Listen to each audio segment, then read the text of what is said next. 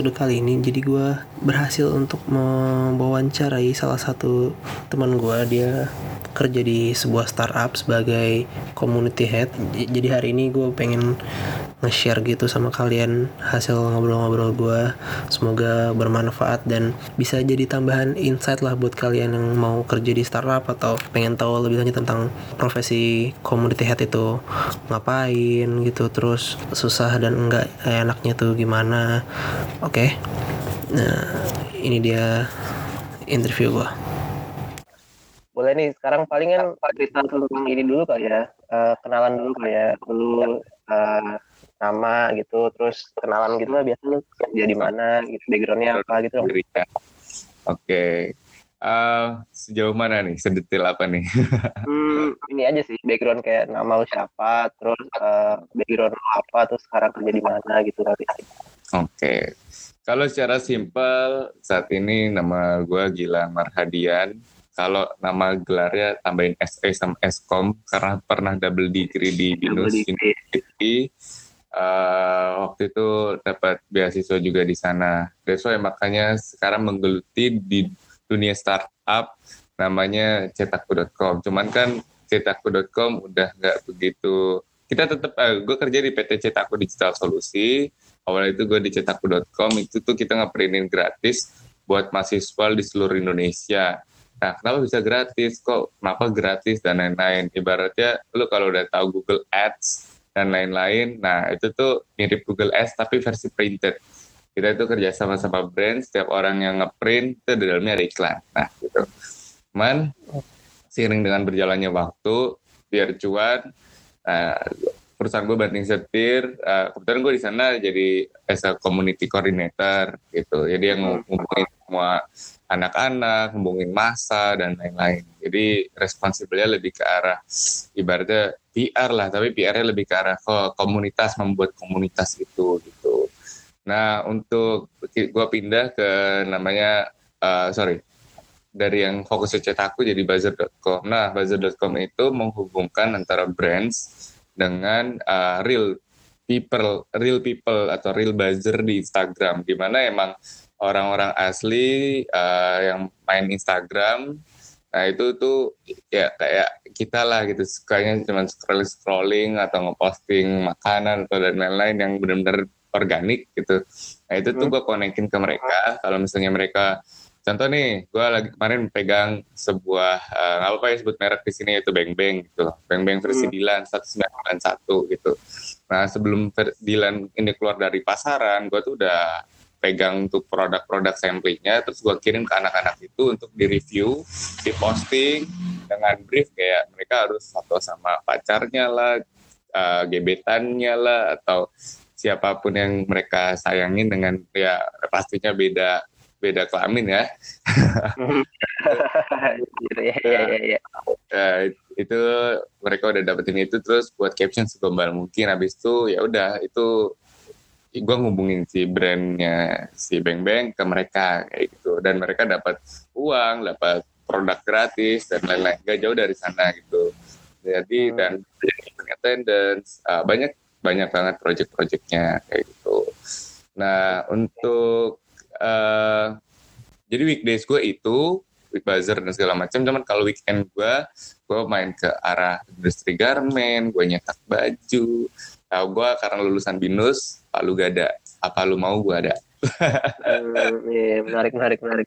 Sampai ya sampai ke uh, nah itu saat ini untuk yang community buzzer itu Oh, Oke, okay. gue ngomong kenapa uh, eh, gue lebih dari awal itu gue dari community gitu. Dari awal gue cetak itu cuma lima orang, sampai gue punya community itu lebih dari 500 bahkan sekarang tuh udah saya gue udah megang sekitar 190 himpunan di Indonesia dan satu himpunan itu pasti ada sekitar minimum itu ada 20 hingga 100 tapi gue ngomong rata-rata 50 lah gitu 50 kalikan 190 aja itu adalah buzzer-buzzer atau misalnya masa yang gue kelola saat ini gitu. Itu di di himpunan itu isinya buzzer-buzzer gitu ya?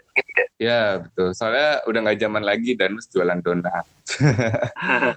zaman lagi Danus jualan es jeruk atau apa gitu kan, risol dan lain-lain. Sekarang udah zamannya teknologi. Nah itu mungkin anak-anak sekarang tuh udah tahu mungkin taunya pet promote kali ya. Cuman kan kalau pet promote ya lu tahu kayak pemutih selangkangan penambah berat penambah berat badan penambah tinggi membesar payudara kayak gitu cuman gue bukan itu gitu. Gue lebih ke arah endorsement.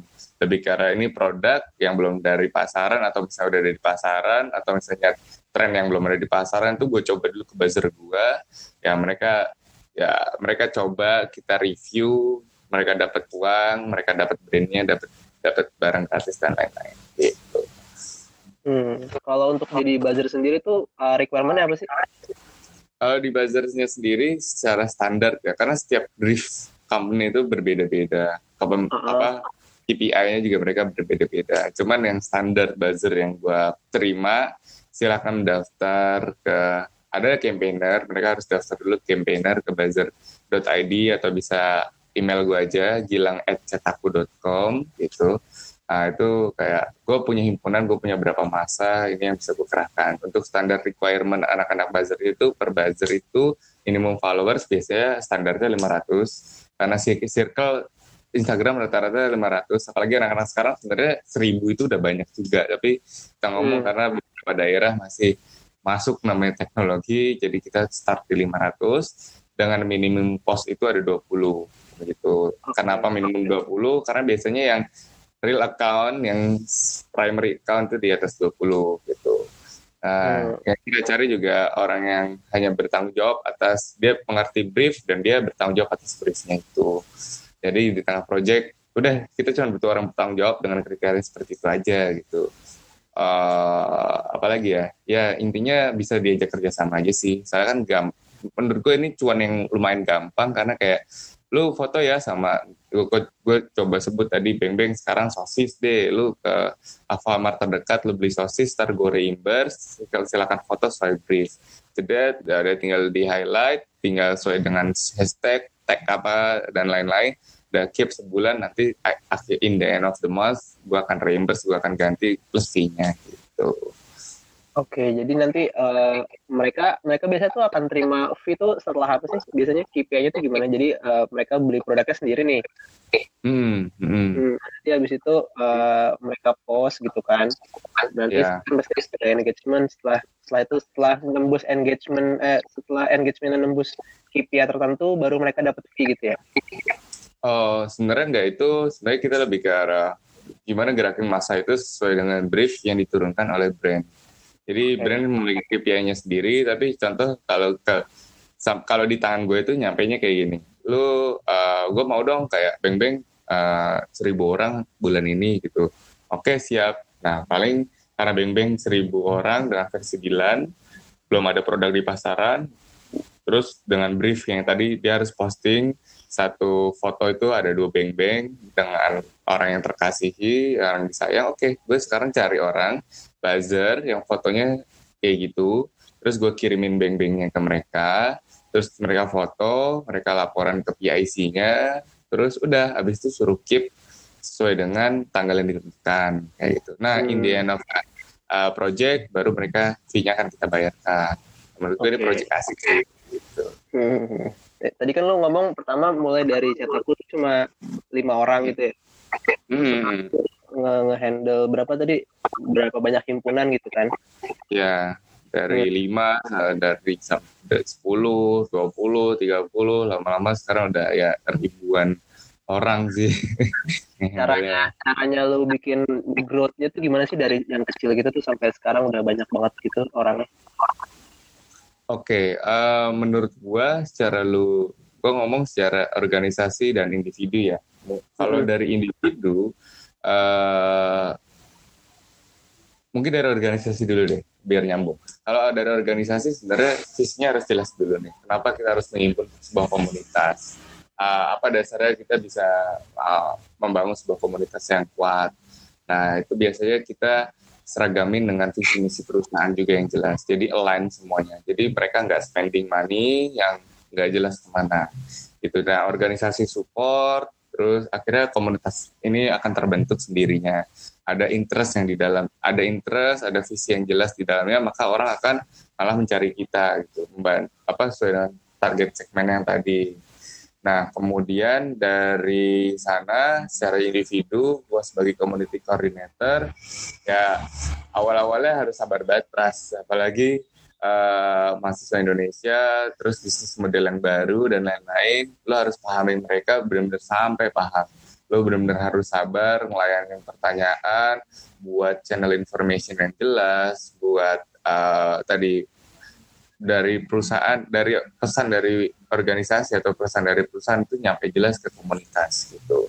Nah, lo yang harus bagaimana caranya lu menghubungkan orang-orang itu, lu gimana caranya lu translate orang itu sebenarnya sulit-sulit gampang ya tapi semakin lu ketemu sama orang makin baca karakter orang makin uh, paham uh, kemampuan orang segimana dan segala macam itu akan lu akan adaptasi terus lu tinggal jalanin apa yang lu harus lakukan aja gitu hmm. menurut gue sih yang penting organisasinya juga jelas lah mau ngapain bikin komunitasnya sebesar apa, sekuat apa, itu sebenarnya supportnya by organisasi. Kalau lu sebagai individu sebenarnya tinggal jalanin job desk aja sih, tapi dengan technical skill yang bisa membantu lu gitu.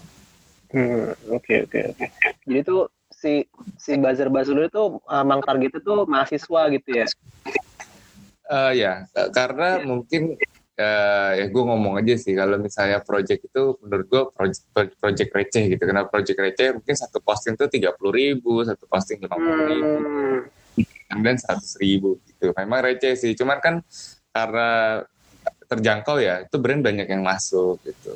Uh, nah itu ya tergantung sih. Ada yang satu eventnya lima ratus ribu juga ada gitu. Jadi emang range range sangat sangat sangat variasi lah tergantung kesulitan. Nah cuman kalau bisa sih si apa uh, intinya hmm, karena terjadi receh tadi ya, nah itu anak-anak itu lebih ke arah main quantity gitu. Why kenapa hmm. uh, himpunan, kenapa mahasiswa? Ya tadi mahasiswa uh, ya kita pernah mahasiswa lah ya. Pernah namanya anjir nih tiris banget mau minta siapa pun gak enak utang masih ada di warung sebelah. Jadi ya menurut gue ya, dia saat ini kan nggak modal apa apa ya Instagram ya. Ibaratnya cuma HP casan kuota gitu. Lu nggak ada kuota juga minjem wifi temen lu gitu loh. Lu nggak hmm. punya dia juga bisa minjem temen lu dibuat second accountnya gitu kan. Nggak tahu gimana hmm. caranya.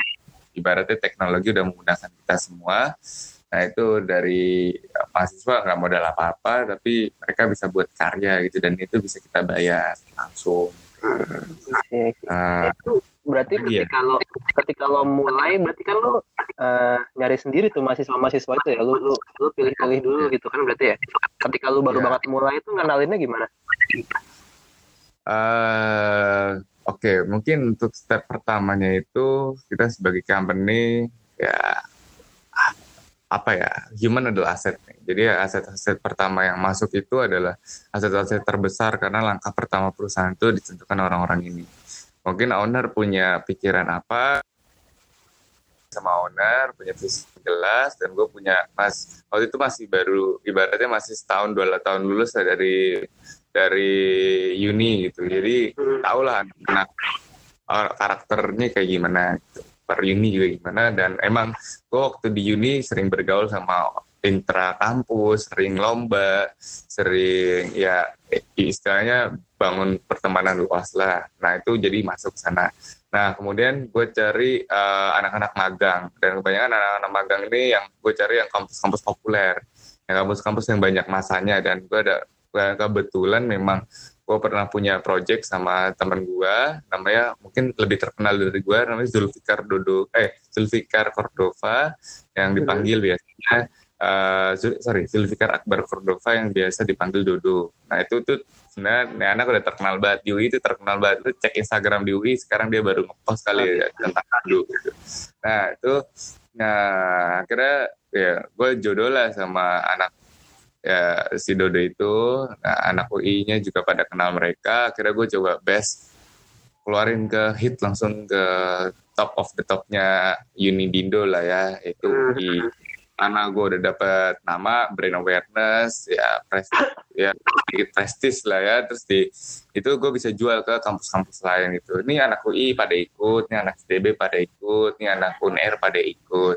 Akhirnya lama-lama nyebar tuh ke temen-temennya yang uh, ya sorry yang ya ya pokoknya teman-teman sekitarnya lah gitu ya uninya yang maksudnya nggak yang top-top tadi tapi yang grade-grade yang top five-nya udah dapat, ya kita dapat top five-nya ke bawah dan seterusnya kayak gitu.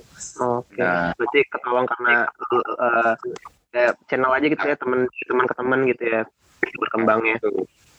Yang penting ngehit dan memang itu sebenarnya nggak kebetulan itu emang yang udah direncanakan gimana caranya mereka attract dan gimana kita tahu lah behavior orang Indonesia itu kenapa mau ikut, kenapa dia mau mau ikut jalanin project, mau kenapa dia percaya word of mouth-nya kita dan lain-lain itu sebenarnya harus ya lu teliti juga sampai sana gitu. Hmm, oke. Okay, Nggak bisa datang ujuk-ujuk ke kampus terus halo mau ikutan nggak? Dikira ntar tukang tipu gitu. ya oke okay. karena udah ada teman-teman udah pasti udah udah trust udah trust banget lah ya sama ya. juga juga pakai gitu kan. Benar benar jadi dari teman-temannya sendiri. Nah, that's why makanya we are uh, yang buzzer ini kenapa uh, kita apa ya uh, yang tadi kenapa kita ke anak-anak mahasiswa sih gitu. Kenapa nggak yang lain sebenarnya yang lain terbuka. Cuman karena komunitas yang paling kuat tersebarnya informasi itu komunitas-komunitas mahasiswa sekarang. Hmm. Kayak backgroundnya sama, yang lebih, oh ya segmennya itu lebih mirip gitu per kelompok tuh mirip bisa diidentifikasi secara clear gitu. Contoh hmm. gue mau yang uh, sorry yang yang misalnya yang tiap yang tiap bulan allowance itu di atas 5 juta gitu. Nah hmm. itu pasti nyarinya yang kampus-kampus yang kayak A, B, C gitu. Nah gimana yang anak-anak yang buying powernya di bawah 3 juta gitu. Gue juga bisa targetin kampus A, B, C gitu. Atau misalnya gue mau anak yang bisa seni dan tari gitu ya gue tahu ke kampus A jurusan apa atau misalnya gue mau anak-anak yang uh, pengen banget sama teknologi atau pengen banget sama startup gue bisa gue bisa bagiin segmen itu jadi anak-anak kampus sebenarnya itu punya potensi yang gede cuman di Indonesia ini mereka uh, banyak orang yang melupakan segmen-segmen yang kayak gitu gitu. Walaupun buying power masih kecil, tapi mereka kan akan jadi powerhouse di masa depan. Jadi so, maka kita menginvestasikan uh, semuanya itu uh, lebih banyak ya, lebih banyak tuh ke arah mahasiswa. Gitu. Hmm, oke oke oke, isi. Oke, sekarang paling gue mau lebih lebih bahas ke lo nih. Hmm. Nah kan lu uh, role lu tuh sekarang community head ya berarti kalau kalau gue lihat di LinkedIn. Iya betul community headnya. Hmm, kenapa, kenapa sih lu lu tuh pilih uh, jadi community itu uh, emang tiba-tiba nyemplung aja gitu atau emang udah lu lu lu pilih dari awal gitu sih kalau gue emang gue emang pengen nih kerja di community gini gitu. Hmm. uh, uh, saran gue sih follow the dollar sih. Oke, okay, I see. Lihat dulu dan dilihat dua ya kalau lu mumpuni lu bisa tanggung jawab atas kerjaan lu itu ya menurut gue ya pilih lah gitu. Menurut hmm. gue jangan follow dolar aja tapi lu lihat lu bisa bertanggung jawab nggak terhadap keinginan lu itu sebenarnya itu nah kalau misalnya lu bisa bertanggung jawab lu performance lu bagus lu di mana ke kantor itu lu nggak ada beban gitu loh. Kantor ah anjir ming, apa senin nih ke kantor atau aduh ah males nih gue bakal lembur capek nih pasti. Terus duit nggak seberapa dan segala macam mending cepet-cepet pindah. Atau misalnya pindah job atau pin atau at least ngomong sama owner kayak gue nggak cocok nih kok atau eh, gimana nih uh, enaknya dan segala macam menurut gue sih kayak gitu. Nah terus ya intinya lama-lama kok gue nyaman sama anak-anak ini gitu. Nyaman sama apa yang gue lakuin. Sebenarnya nggak bagus sih nyaman. Tapi uh, ada titik di mana lu harus belajar di dalam. Jadi zona nyaman lu ibaratnya lu udah dapat dapat ini nih skillnya nih lu tinggal kembangin gitu. Nah itu yang gua akan kembangin. Ya kayak communication skill gua terus uh, gua gua suka banget sama psikologi apa psikologi juga gitu kan. Baca orang dan segala macem. Ternyata semakin gua kerjain terus semakin senang semakin bertambah ilmu gua. Jadi kalau bisa sih jangan stuck sampai sana gitu. Nah itu ya kenapa community head sih kenapa lu langsung nyemplung di sana gitu. Sebenarnya gak ada kepikiran. Gue udah beli degree bisnis sama uh, eh, IT dari awal gue waktu SMA pengen IT cuman otaknya kayaknya nggak nyampe nyampe banget gitu ya. Sebenarnya bukan otaknya sih orangnya nggak sabar sebenarnya. Jadi kayak aduh dikit-dikit ngebak dikit-dikit ngebak gitu. itu kayak aduh kesel banget gitu kan. Kayak kayak orangnya gak sabaran aja jadi lebih nggak bagus untuk jadi teknis kayak gitu. Hmm. takutnya ya malah ngecewain orang banyak gitu nanti. Ya udah terus memang gue dari SM dari SMA sih SMA kuliah gitu kan sering banget sama ketemu namanya namanya orang gitu. Terus apalagi ya gue nggak sengaja kayak dapat koneksi itu dari bener-bener yang bawah banget gitu dari bukan siapa-siapa sampai dia itu uh, kayak pejabat kayak menteri dan segala macam. Nah itu gue bisa masuk gitu. Ternyata gue bisa supel nih communication gue bisa masuk ke semua orang gitu. Bisa nyambungin semua orang. Ya udah akhirnya uh, eh, gue gue melihat job desk sebagai community itu kurang lebih sama lah untuk lu bisa handle orang dengan berbagai macam background kayak gitu. Yang penting sih organisasi support habis itu uh, lu lu enak deh gitu. Kayak lu lu punya kanvas nah lu udah jadi kanvas lu dibayarin kayak kuas lu dibayarin war apa uh, chatnya dibayarin lu tinggal ngewarnain yang bagus aja dan lu udah ada ide gitu. Jadi menurut gua ya organisasi tadi buat sarana dan infrastrukturnya lu tinggal jalanin aja sebagai karya one ya, jadi walaupun nggak ada background tapi ketika nyemplung tuh lu nemuin ternyata emang gue bisa nih di sini gitu. Ternyata gue punya skillnya nih buat di sini gitu ya. Iya betul betul hmm. jadi lo bisa handle orang bisa sabar sama orang dan lain-lain kayak gitu, gitu. apa sih challenge challenge-nya tuh yang yang pernah lu yang pernah lu hadapin gitu kalau di sebagai community di ini? Challenge terbesar. Sorry ada telepon tadi. Uh, uh, challenge terbesar saat ini gue itu adalah ketika lu sebenarnya udah lu deket sama community lu gitu. Uh, terus ya lu bekerja di sebuah organisasi juga gitu. Cuman kadang-kadang uh, tujuan organisasi lu itu nggak nggak support lu sesuai dengan yang awal gitu yang udah sebar ke community gitu. Terus akhirnya komunitinya ini ya kayak agak-agak selek apa segala macem. Eh taunya mukanya uh, kantor ada lu gitu kan. Lu yang yeah. handle jadi kadang-kadang gue jadi blame ke sana gitu. Jadi itu yang yang jadi masalah yang yang gimana lu harus uh, memenuhi ekspektasi semua orang. Itu harus yang membahagiakan semua orang. Kayak itu yang yang yang bikin capek sih ibaratnya. Kalau hmm. misalnya nggak ada masalah ya clear lanjut lanjut aja gitu. Cuman kalau misalnya uh, ketika organisasi lu ada perubahan atau misalnya nggak support lagi atau misalnya community yang ingin ya adalah nanti sentimen-sentimen yang kayak gitu gitu nah itu tuh lo yang kena blame gitu hmm. jadi challenge terbesarnya uh, mungkin gimana nggak bisa menuhin semua ekspektasi orang gitu hmm. oke okay. Oke nih, lu, lu kan uh, kita sama-sama tahu lah ya, kita uh, selalu selalu ada di lingkungan startup gitu ya, lu sama gue gitu yeah. kan. Hmm. Uh, apa sih yang bikin lu lu milih ada di uh, dunia startup gitu? Hmm. Uh, sebenarnya opsi banyak ya, banyak banget yang udah nawarin kayak Gil ikut gue ke sini, Gil ikut gue ke sini, Gil ikut gue ke bank ini, Gil ikut gue ke uh, industri yang lebih settle di sini. Tapi lihat uh, startup itu ibaratnya lu lagi beli apa ya uh, tempat di mana lu bisa belajar banyak.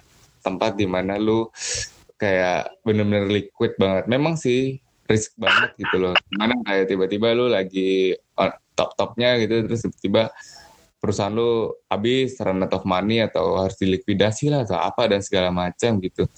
Nah itu ya menurut gue karena gue senengnya belajar ya. Tapi kalau tem tempat belajar yang paling mantap itu ya ini gitu loh. Untuk untuk apalagi lu mau belajar yang kayak gue tuh pengen banget punya company sendiri. Gue pengen banget tuh punya usaha sendiri.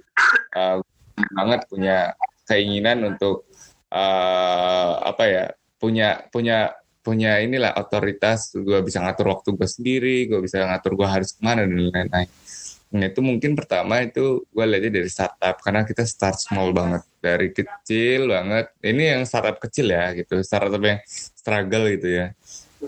Nah itu lu bener-bener uh, lu tuh punya andil yang besar terhadap company itu. Sehingga tempat pembelajaran paling penting. Karena tiap hari adalah menurut gue kayak mata kuliah yang baru gitu saya ada lagi yang baru ada jadi nggak bukan lu masuk ke company yang gede dan lu jadi sebuah gerigi kecil di sana kayak Jack Ma bilang gitu.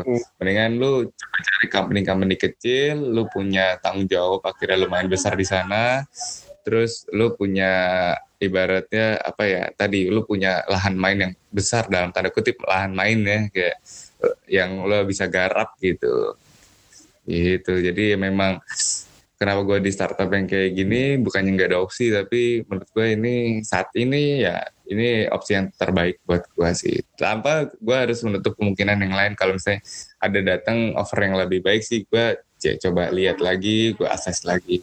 Kalau misalnya cuma ngincer uang cuma ngincer uh, eh cuma uang uang uang doang menurut gue uh, itu nanti hidup lo akan dibudakin sama uang. Jadi kalau gue harus di balance aja sih.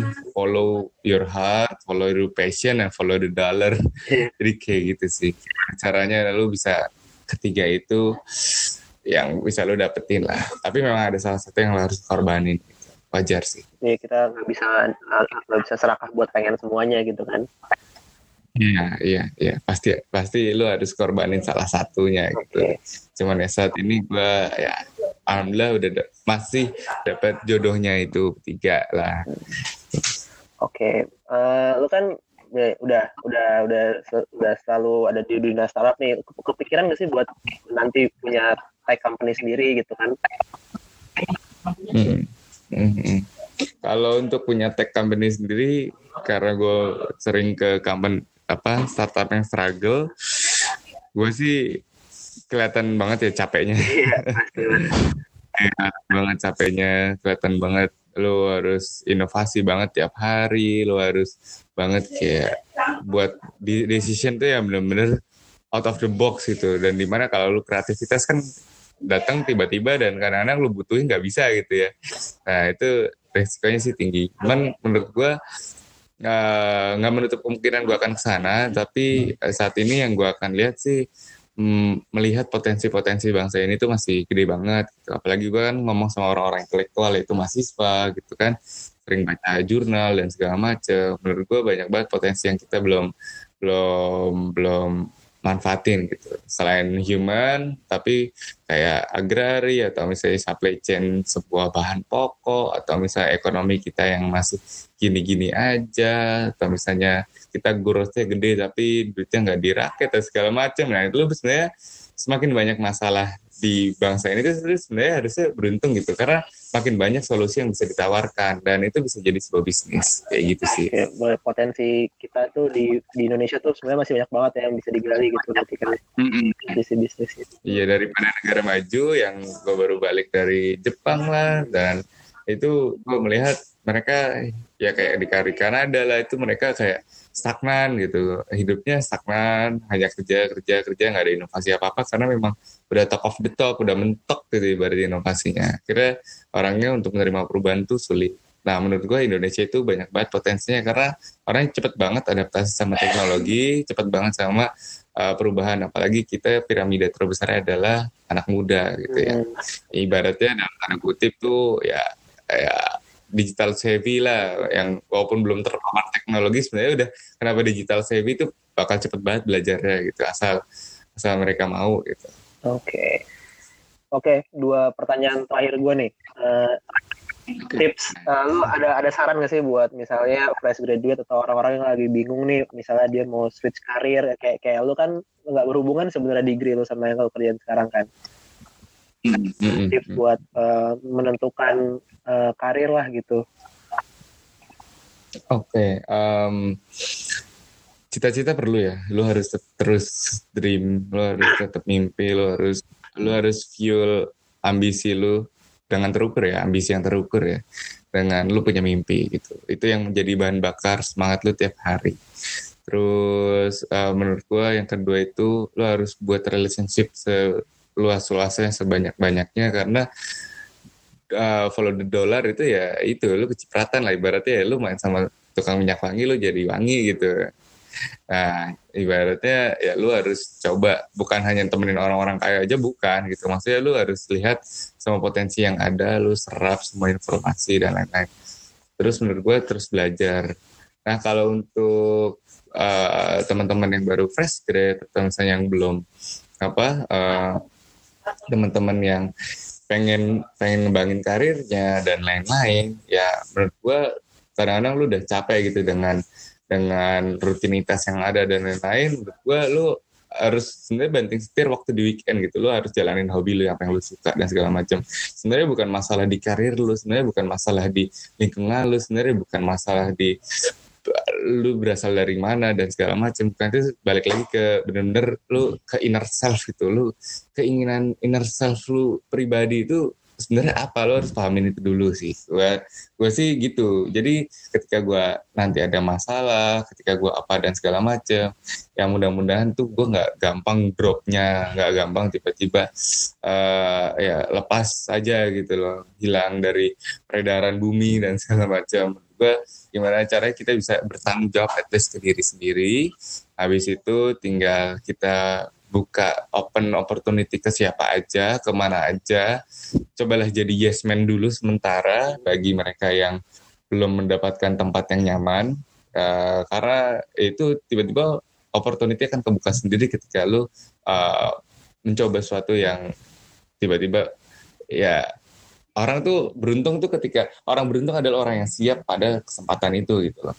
Jadi ya mungkin lah uh, siap-siap aja mungkin Anda jadi orang yang beruntung ketika membuka semua opportunity dan kesempatan yang ada pada diri gitu. Jadi pahamin diri aja dulu deh. Ah, mungkin saran gue adalah uh, buku deh. Sering baca buku dan lu coba sering travel tapi dengan kondisi yang tidak nyaman. Menurut gue itu karena lu akan belajar namanya adaptasi dan mencoba memanfaatkan situasi dan opportunity yang ada. Terus lu balik ke tempat lu, ntar lu tiba-tiba survival ability lu lu akan tinggi gitu. Hmm. Tidak nyaman tuh gimana tuh maksudnya? Yang tidak nyaman dalam tanda kutip ya, contoh kayak oke okay, gue mau pergi nih ke ke sebuah destinasi contoh lu mau ke Jepang atau eh, nggak usah ke Jepang deh lu ngomong ke gue mau ke daerah mana di Indo gitu terus kadang-kadang ah gue nggak ada tempat di sana gue nggak ada tempat segala macam atau lu punya ada duit ya udahlah gue nggak hotel aja nggak mau nggak mau capek gitu. Terus lu datang ke sana tidur di hotel main pantai masuk ke hotel terus lu pulang gitu. Apa yang lu dapetin di sana? Nggak ada Evan doang. Oke. Okay.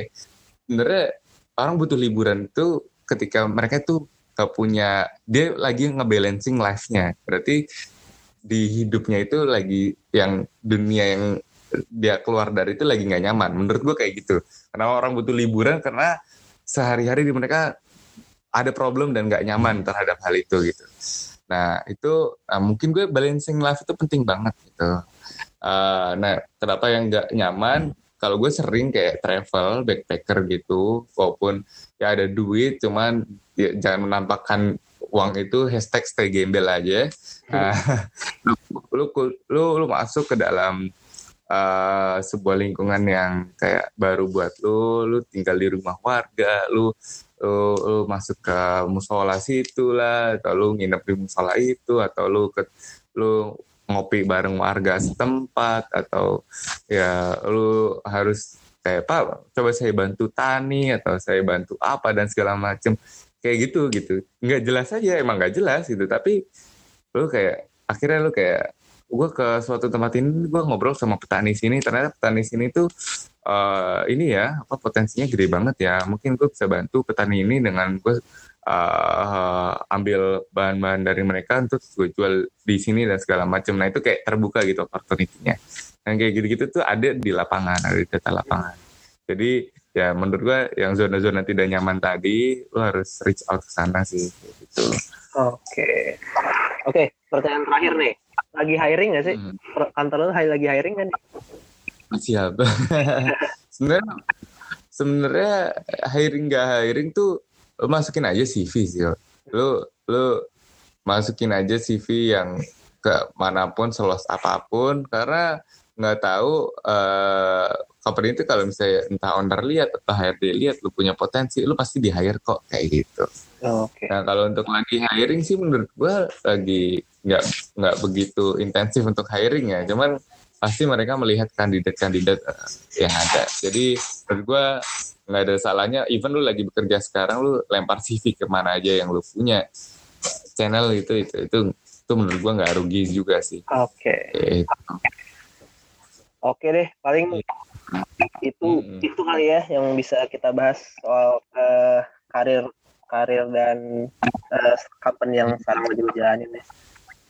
boleh. Oke, Next nanti time masih masih banyak kok perspektif yang bisa gue share. Iya, iya, nanti nanti next time kayaknya kita harus ngobrol lagi sih soal pembahasan yang lain. Ya, oke, feel free aja Q&A kalau Pras, biar Pras yang akan menyampaikan Siap, siap. apa? Nanti- Oke bro, Kita bisa komen di di Instagram gue sih. oke siap, siap. Oke, thank you banget ya Lang ya. Oh, sama-sama bro. Oke.